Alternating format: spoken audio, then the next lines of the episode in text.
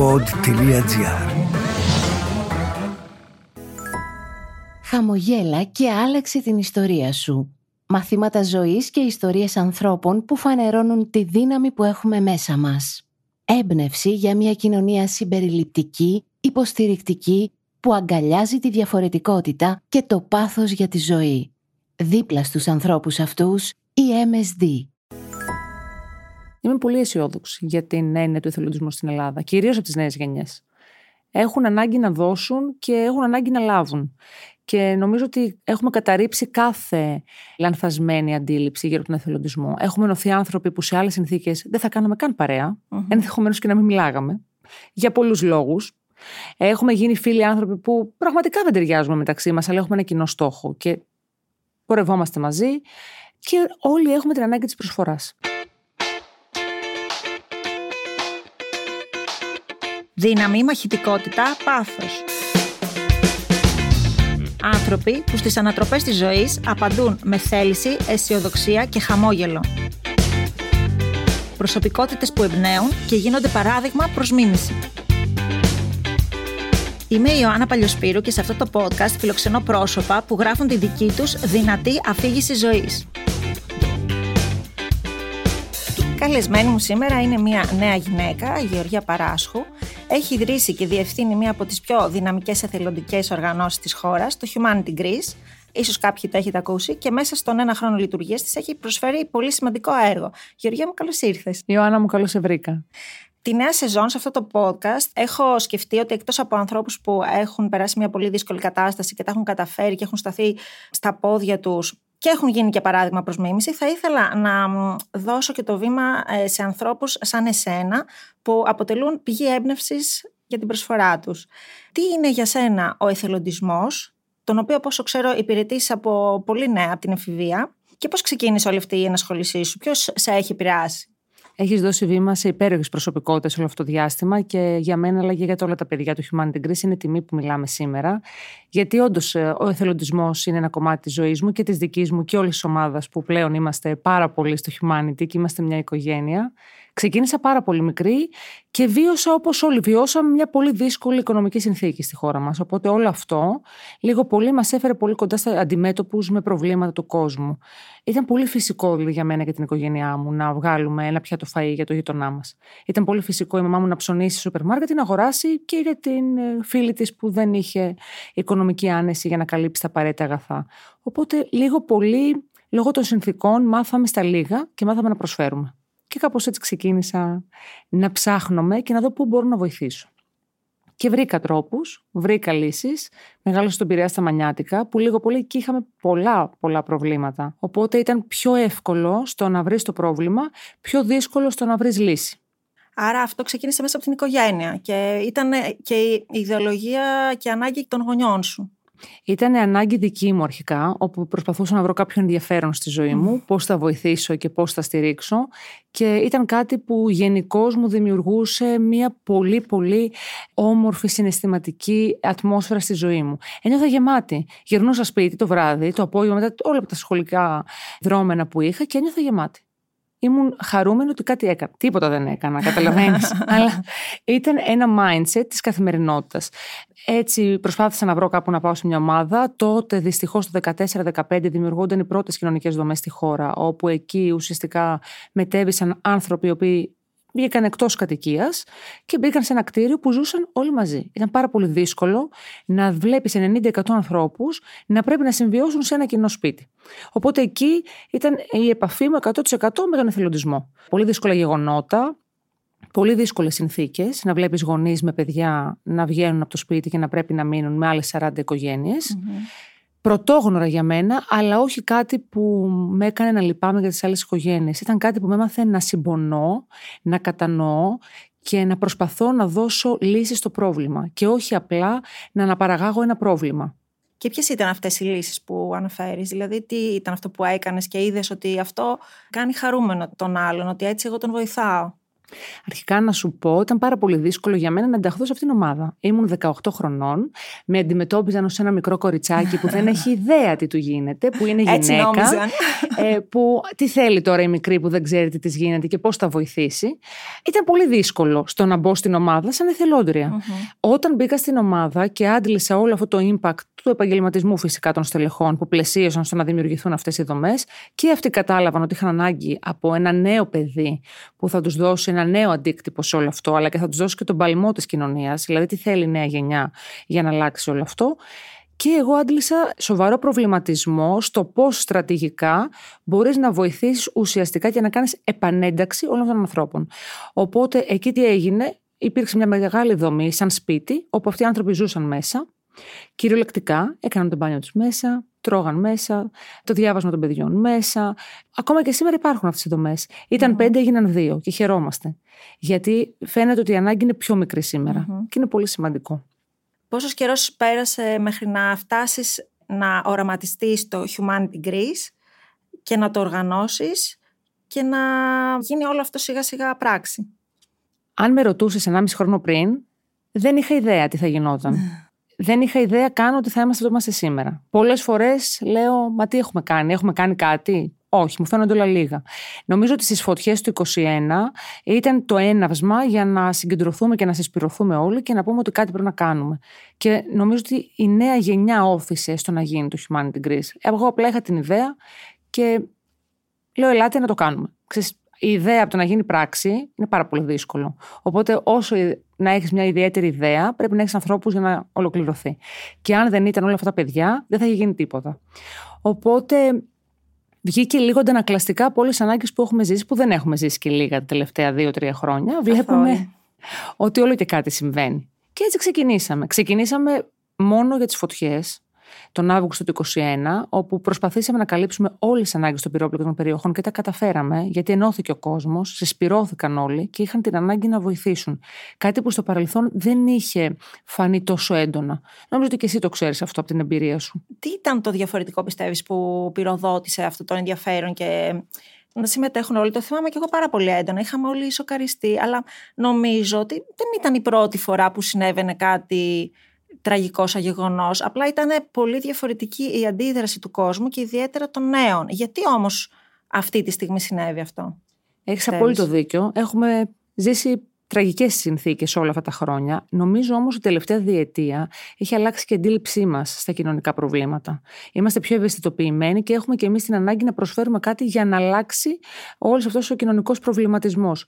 Παίζει καθοριστικό ρόλο η αντίληψη των νέων παιδιών mm συμβάλλουν ουσιαστικά στο να μπορέσει να γίνει κάτι καλύτερο και νομίζω ότι αυτό φάνηκε και στις έκτακτες ανάγκες. Είναι τρομερό το ότι ο κόσμος εισπυρώθηκε όχι μόνο στο να προσφέρει αγαθά, στο να βοηθήσει και ε, χειροπρακτικά και χειρονακτικά να πάει στα σημεία και να στηρίξει.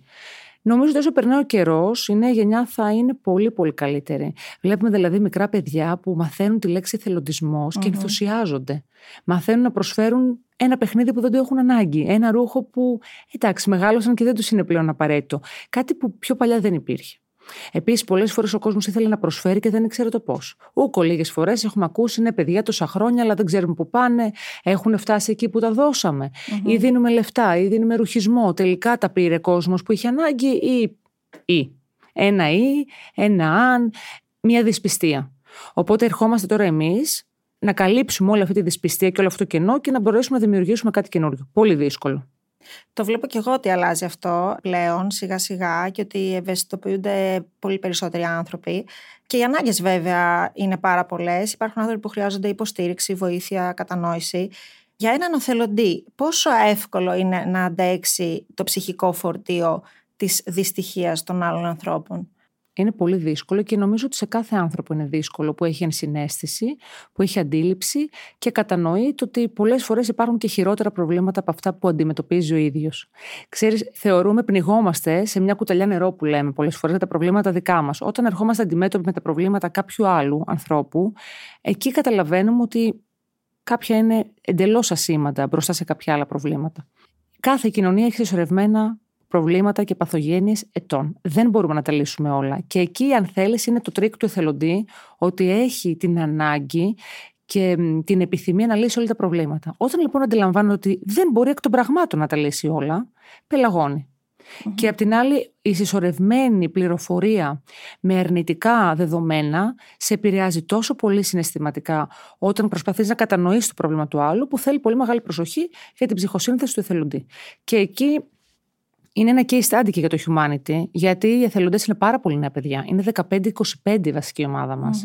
Και δεν σου κρύβω ότι με απασχολεί ιδιαίτερα η ψυχική τους υγεία, γιατί καθημερινά έχουμε πάνω από 10-15 νέα αιτήματα όπου υπάρχει και ένα μητρό εφελούμενο που έχει ξεπεράσει τις 300 οικογένειες, που υπάρχει επαφή κάθε μήνα με όλους αυτούς τους ανθρώπους, προστίθονται και κάθε μέρα καινούργια αιτήματα και καταλαβαίνεις ότι όλη η ομάδα των εθελοντών που μιλάει μαζί τους, στο τέλος της ημέρας είναι επιφορτισμένη αρνητικά με την έννοια ότι επομίζεται το πρόβλημα του άλλου. Να, έχετε βρει στο Humanity κάποια λύση πάνω σε αυτό; Ναι, Ευτυχώς έχουμε βρει λύση και είμαστε και εμείς καλά και προσπαθούμε να είμαστε εμείς καλά για να είναι και άνθρωποι που στηρίζουμε. Αλλά θέλει πολύ μεγάλη προσοχή γενικώ στον εθελοντισμό. Γιατί ο εθελοντισμός έχει και πάρα πολλές πτυχές. Ο καθένας μπορεί να ασχοληθεί με πλήθος πραγμάτων. Είναι το ανθρωπιστικό πεδίο, είναι το περιβάλλον, είναι τα ζώα συντροφιάς που πάρα πολλοί κόσμοι βοηθάει και εκεί. Οπότε κάθε τομέα του εθελοντισμού μπορεί να έχει το ίδιο ψυχολογικό αντίκτυπο με οτιδήποτε λοιπόν να ασχοληθεί ο καθένας. Θέλεις να μας πεις για τη λύση που έχετε δώσει. Θα σου πω, η λύση είναι μία. Να μιλάς να υπάρχει διάλογος και να μπορείς να συζητάς. Δηλαδή, καταγράφουμε κάποια αιτήματα. Υπάρχει εξειδικευμένη ομάδα εθελοντών που έχει κάνει κάποιο training και είναι εκεί. Δεν μπορούν όλοι οι εθελοντές να μιλήσουν με τους ωφελούμενους. Διότι όλοι αυτοί οι άνθρωποι έχουν πάρα πολλά προβλήματα και θέλουν με κάποιον να το συζητήσουν. Οπότε θέλουν και να στο μεταφέρουν για να πάρουν Για να δώσεις λοιπόν λύση, πρέπει να έχεις επίγνωση κάποιων συγκεκριμένων πραγμάτων, των οποίων πρέπει να είσαι και μέσα στον χώρο της κοινωνικής αλληλεγγύης και να γνωρίζεις πέραν από το πακέτο στήριξης τι περιέχει. Γιατί όλοι αυτοί οι άνθρωποι δεν είναι η βασική ανάγκη μόνο το τρόφιμο. Έχουν τρομερά έξοδα, έρχεται το ρεύμα στα ύψη, έχουν προβλήματα με τα επιδόματά τους, έχουν προβλήματα με την καθημερινότητα των παιδιών. Οπότε, αν θέλουμε να βοηθήσουμε ολιστικά, πρέπει να υπάρχει μια συσσωρευμένη ενημέρωση πληροφοριών σε αυτή την ορμάδα εθελοντών, ώστε να ξέρει να απαντήσει. Οπότε, ένας βασικός πυλώνας είναι ότι πρέπει να γνωρίζουμε τι αλλάζει και νομοθετικά και πρακτικά και τι γίνεται με όλο το φάσμα της στήριξης. Δεύτερον, είναι ότι καταγράφουμε δεν λυπόμαστε, συμπονούμε και κατανοούμε. Όταν λυπάς σε κάποιον, οι επιπτώσεις είναι χειρότερες. Εμείς κατανοούμε, καταγράφουμε και δίνουμε λύση. Όταν λοιπόν φτάσεις στο σημείο να δίνεις λύση, η ανακούφιση στον εθελοντή είναι πολύ μεγαλύτερη. Όταν δεν δίνεις λύση, συναισθηματικά ο εθελοντής και ο χύψη πολίτη που θέλει να βοηθήσει με τον δικό του τρόπο, επιβαρύνεται ακόμα περισσότερο. Και τρίτον, δεν πρέπει να λαμβάνουμε κάθε αρνητική πληροφορία μέσα μας. Που εκεί θέλει και προσωπική δουλειά φυσικά στον κάθε και εκεί είναι και κάτι που εμείς συλλογικά σαν ομάδα το δουλεύουμε. Κάνουμε δηλαδή κάθε μήνα ψυχανάλυση στην ομάδα έργο που μιλάει με τους ωφελούμενους. Είναι πολύ αλλά το καταγράφουμε και καταγράφουμε για ποιο λόγο, κυρίως για τις συμπεριφορές. Για να μάθουμε να διαχειριζόμαστε τις συμπεριφορές. Η Ιωάννα μου λαμβάνουμε και αρνητικές συμπεριφορές τηλέφωνο. Ο κόσμο μα μιλάει άσχημα, ε, μας βρίζει, μας φωνάζει. Τη Δευτέρα μπορεί ο ίδιος κόσμος να μας αγαπάει και την Παρασκευή μπορεί να έχει έρθει ο λογαριασμός στο σπίτι και να μας παίρνει τηλέφωνο και πραγματικά να μεταφέρει όλο το θυμό του και την ένταση που έχει. Το γνωρίζει βέβαια εκ των υστέρων ότι το να επιτίθεσε σε κάποιους ανθρώπους που προσπαθούν από το δικό τους συστέρημα να βοηθήσουν δεν είναι λύση. Αλλά οφείλουμε κι εμείς να είμαστε σε ετοιμότητα για να μπορέσουμε να το διαχειριστούμε. Είναι δύσκολο όμως και γι' αυτό δεν μπορούν να το κάνουν και όλοι. Υπάρχουν εθελοντές που δεν θέλουν επιλεκτικά και συνειδητά να συνομιλούν γιατί στεναχωριούνται πάρα πολύ και δεν μπορούν να το διαχειριστούν. Η αλήθεια είναι ότι έχω ε, αυτή την απορία. Αν ο εθελοντισμός κάνει για όλους ή χρειάζεσαι κάποια ειδικά χαρακτηριστικά που κάνουν κάποιον να είναι καλός εθελοντής; Νομίζω ότι ο εθελοντισμός είναι για όλους.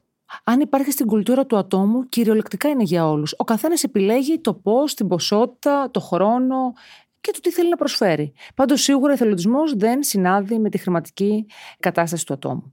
Ο εθελοντισμός δεν είναι φιλανθρωπία. Ο εθελοντισμός είναι κάτι άλλο. Η φιλανθρωπία υπάγεται πάνω στο κομμάτι της οικονομικής στήριξης. Έτσι έχει ταυτιστεί. Όταν κάνουμε εθελοντισμό, μπορούμε να προσφέρουμε και χωρίς να έχουμε οικονομική άνεση. Ο καθένας μπορεί να προσφέρει εθελοντικά όσο και όποτε θέλει, κυρίως εφηρώνοντα από το χρόνο, την ενέργεια, τις γνώσεις, ακόμα και με υλικά αγαθά που διαθέτει. Και αυτό είναι το βασικό κομμάτι που τονίζουμε, ότι οι ίδιοι οι εθελοντές μας έχουν σοβαρά οικονομικά Και συνήθως προέρχονται και από οικογένειες που έχουν πληγεί μέσα από διάφορες καταστάσεις. Οπότε βλέπουμε ότι προσφέρουν από το χρόνο, την ενέργεια, τη χειρονακτική τους βοήθεια, που είναι πάρα πολύ σημαντικό. Έχεις έρθει με παρέα όμως σήμερα στο στούντιο. Είναι μαζί σου και μια εθελόντρια του Humanity, η Γεωργία Παπατρέχα. Γεωργία μου, καλώς ήρθες και εσύ, Γεωργία. Ναι, ναι. Χάρηκα που σε γνώρισα, Ιωάννα μου. Να είσαι καλά και εγώ χαίρομαι που είσαι εδώ και θέλω να μας μιλήσεις ως εθελόντρια τι είναι αυτό που σε έχει κάνει να ασχοληθείς με τον εθελοντισμό, πώς ξεκίνησε και ποια είναι αυτά τα συναισθήματα που σου προσφέρει. Ο εθελοντισμός είναι μια πράξη που όχι μόνο βοηθάς τους γύρω σου, βοηθάς και τον εαυτό σου, να γίνεις καλύτερος άνθρωπος και να ψάξεις καλύτερα τον εαυτό σου. Ο εθελοντισμός εγώ προσωπικά θεωρώ ότι είναι η ενσυναίσθηση που έχεις για τα κοινωνικά προβλήματα. Το πώς αντιλαμβάνεσαι την κοινωνία. Είναι θέμα αξιών. Μπορεί οποιοδήποτε να βοηθήσει. Με τη Γεωργία γνωριστήκαμε πριν ένα χρόνο και όπως ανέφερε και πριν, ποιο ήταν το δύσκολο. Δεν ξέραμε πώς να συντονιστούμε. Η Γεωργία έκανε κάτι το οποίο είναι πάρα πολύ δύσκολο. Όλοι θέλουν να προσφερουν και δεν έχεις τον τρόπο να προσφέρεις. Είτε είναι αγαθά, είτε είναι τον προσωπικό σου χρόνο. Η Γεωργία οργάνωσε μία ομάδα.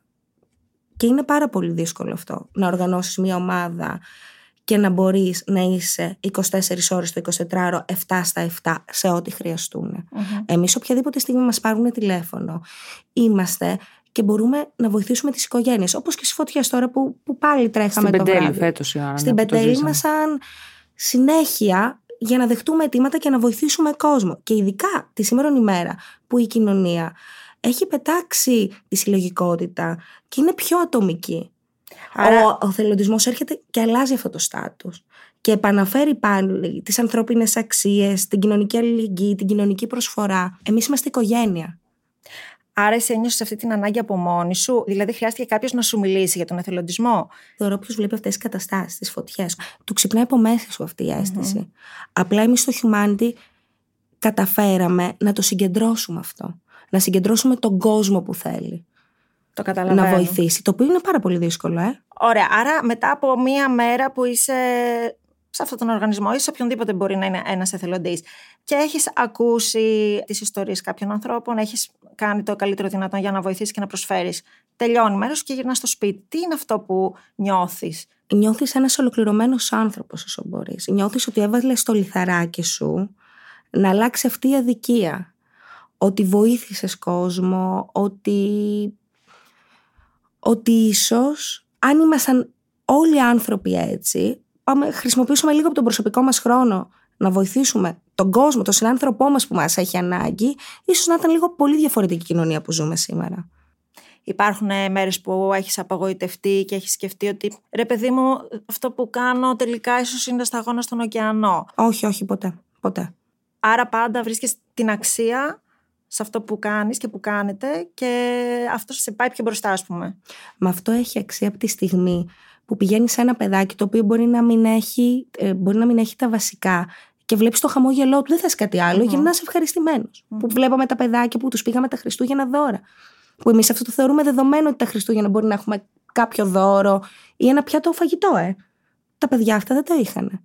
Νιώθεις ότι εμπνέει ο ένας εθελοντής τον άλλον, δηλαδή με, μεταξύ σας τραβάει ο ένας τον άλλον, ενθαρρύνει ο ένας τον άλλον. Είμαστε μια οικογένεια η οποία και εμείς στην καθημερινότητά μας έχουμε προβλήματα. Υπάρχει κόσμος που δίνει πανελίνε και τρέχει παράλληλα. Υπάρχει κόσμος που έχει χάσει τους γονείς τους, όμως είναι πάντα εκεί. Mm. Υπάρχει κόσμος, για παράδειγμα, είχαμε πάει κάποια στιγμή στη μητέρα στο Βόλο, η οποία λόγω των οικονομικών συνθήκων δεν μπορούσε να στηρίσει το παιδάκι της και το πήγε στο ορφανοτροφείο. Εκεί δηλαδή μόλις πήγαμε και αντιμετωπίσαμε αυτή την κατάσταση, δεν μπορούσαμε κι εμείς οι ίδιοι να το διαχειριστούμε πώς συμβαίνει αυτό. Στενοχωρηθήκαμε, ήταν πάρα πολύ δύσκολο. Ήταν δύσκολη η κατάσταση. Ήτανε... Επιφορτιστήκαμε με όλα τα συναισθήματα που είχε τον πόνο για τη μητέρα που άφησε το παιδί της γιατί δεν ήθελε. Την οικονομική κατάσταση που τρέχαμε να δούμε τι μπορούμε να της προσφέρουμε. Το οτιδήποτε το επιφορτιστήκαμε εμείς. Νιώθεις όμως ότι στο τέλος της ημέρας ε, μπορείς να διαχωρίσεις λίγο αυτό με τη δική σου ζωή και τα δικά σου συναισθήματα ή το κουβαλάς μαζί σου και σε βαραίνει; Με δυσκολία αλλά με σωστή διαχείριση μπορείς. Μπορείς να το διαχειριστείς αυτό. Αλλά σου είπα και πάλι άνθρωποι είμαστε. Δεν γίνεται να μην ε, μπορούμε, να μπορούμε να τα περάσουμε όλα τόσο εύκολα. Όταν βλέπεις μια δυσκολία και τη βλέπεις μπροστά σου να διαδραματίζεται. Θέλει, θέλει ε, σωστή διαχείριση και δουλειά. Εύχομαι με τον καιρό να δείτε το αποτέλεσμα που επιθυμείτε και να είναι περισσότερες οι καλές στιγμές από τις άσχημες σιγά σιγά και αυτό θα νομίζω θα είναι και για τον κάθε εθελοντή μια αναγνώριση του έργου του και της προσπάθειάς του. Γεωργία Παράσχο, γυρίζω πάλι σε σένα. Είχαμε και μια μαρτυρία από έναν εθελοντή να μας ε, πει από πρώτο χέρι τα συναισθήματά του. Νιώθω ότι όλος αυτός ο κατάλογος με, με τα προβλήματα, τους πολέμους, τις φυσικές καταστροφές, την πανδημία δεν έχει τελειωμό.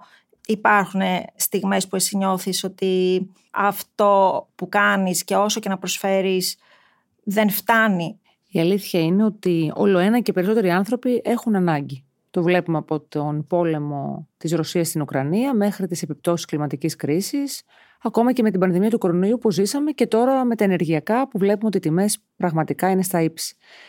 Νομίζω ότι νιώθουμε γεμάτοι από αυτό που μπορούμε να προσφέρουμε, το προσφέρουμε. Φυσικά δεν μπορούμε να λύσουμε όλα τα προβλήματα. Ο εθελοντισμός δεν μπορεί να κάνει επίλυση των σοβαρών κοινωνικών ζητημάτων. Μπορεί να βοηθήσει, μπορεί να δείξει κατανόηση και να προσφέρει κάτι παραπάνω από το τίποτα, αλλά δεν μπορεί να κάνει επίλυση και δεν μπορεί να αντικαταστήσει τον κρατικό Είναι κάτι που το λέμε πάντα για να μην απογοητευόμαστε και μεταξύ μας.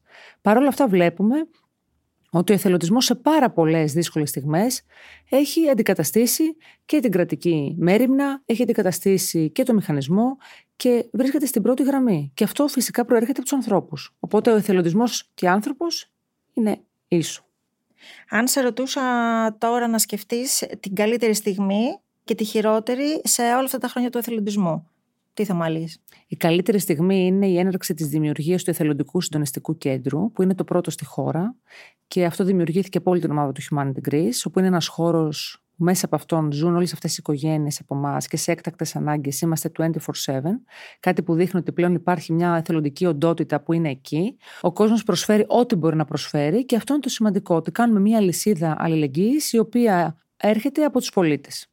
Υπήρξε στιγμή που απογοτεύτηκες και είπες: Ρε παιδί μου, θα τα παρατήσω. Δεν, δεν μπορώ άλλο. Πάρα πολλές. πάρα πολλές στιγμές.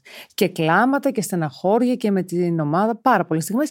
Και θα σου πω το εξής: Έχουμε τρομερά λειτουργικά έξοδα, έχουμε τρομερό άγχος και στρες, γιατί όσο αυξάνεται ο ρυθμός των ανθρώπων και των οικογενειών που έχουν ανάγκη, τόσο μεγαλώνει και η ευθύνη μας. Και όταν ξέρεις ότι κάθε μήνα πάνω από 300 οικογένειες ζουν από το Humanity Greece, το άγχος, το στρες και η λύπη πολλές φορές που έχεις για το αν θα έχεις αγαθά και ήδη να του προσφέρεις είναι τεράστιο.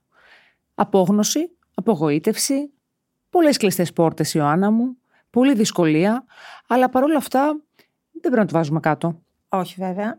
Εσύ όμως, ως νέος άνθρωπος, φαντάζομαι ότι πέρα από τον εθελοντισμό έχεις και άλλα ενδιαφέροντα. Πώς συνδυάζεις τον εθελοντισμό με την προσωπική ζωή, με τη σχέση σου, με τη διασκέδασή σου, με τον ελεύθερο χρόνο, δεν ξέρω αν υπάρχει. Κοίταξε, τα συνδυάζεις όλα με πολύ δυσκολία, γιατί εμένα ο εθελοντισμό πλέον δεν είναι ακριβώς εθελοντισμό. Έχει καταντήσει πολύ μεγάλο μέρος της ζωής μου. Συνδυάζεται με τη δουλειά μου, με την επιμορφωτική μου εξέλιξη.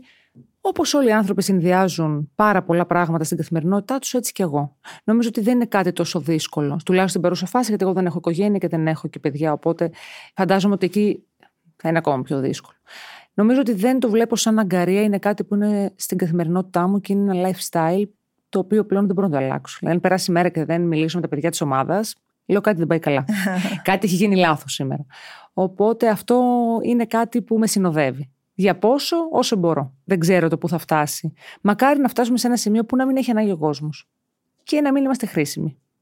Θεωρείς ότι η έννοια του εθελοντισμού υπάρχει στην Ελλάδα; Είμαι πολύ αισιόδοξη για την έννοια του εθελοντισμού στην Ελλάδα, κυρίως από τις νέες γενιές έχουν ανάγκη να δώσουν και έχουν ανάγκη να λάβουν.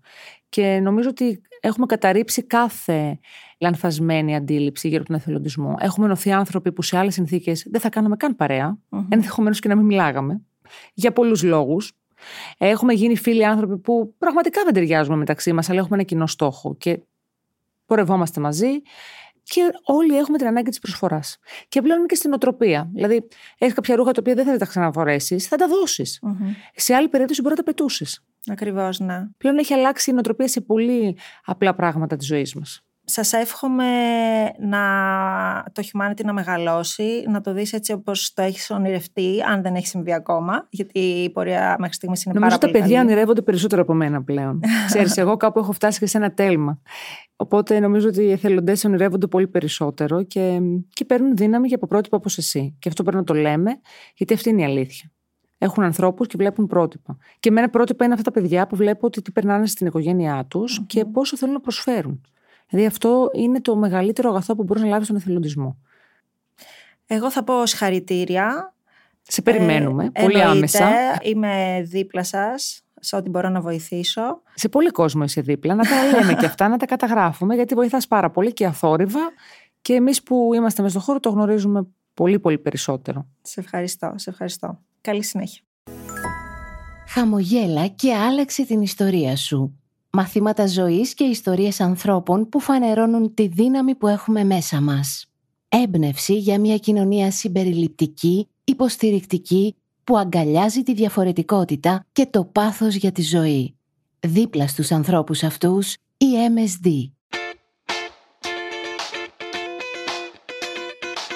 Ήταν το podcast Ιωάννα με την Ιωάννα Παλιοσπύρου. Μια παραγωγή του pod.gr.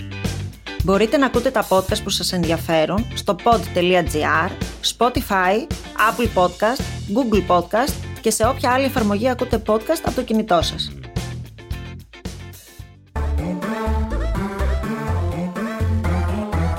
pod.gr. Το καλό να ακούγεται.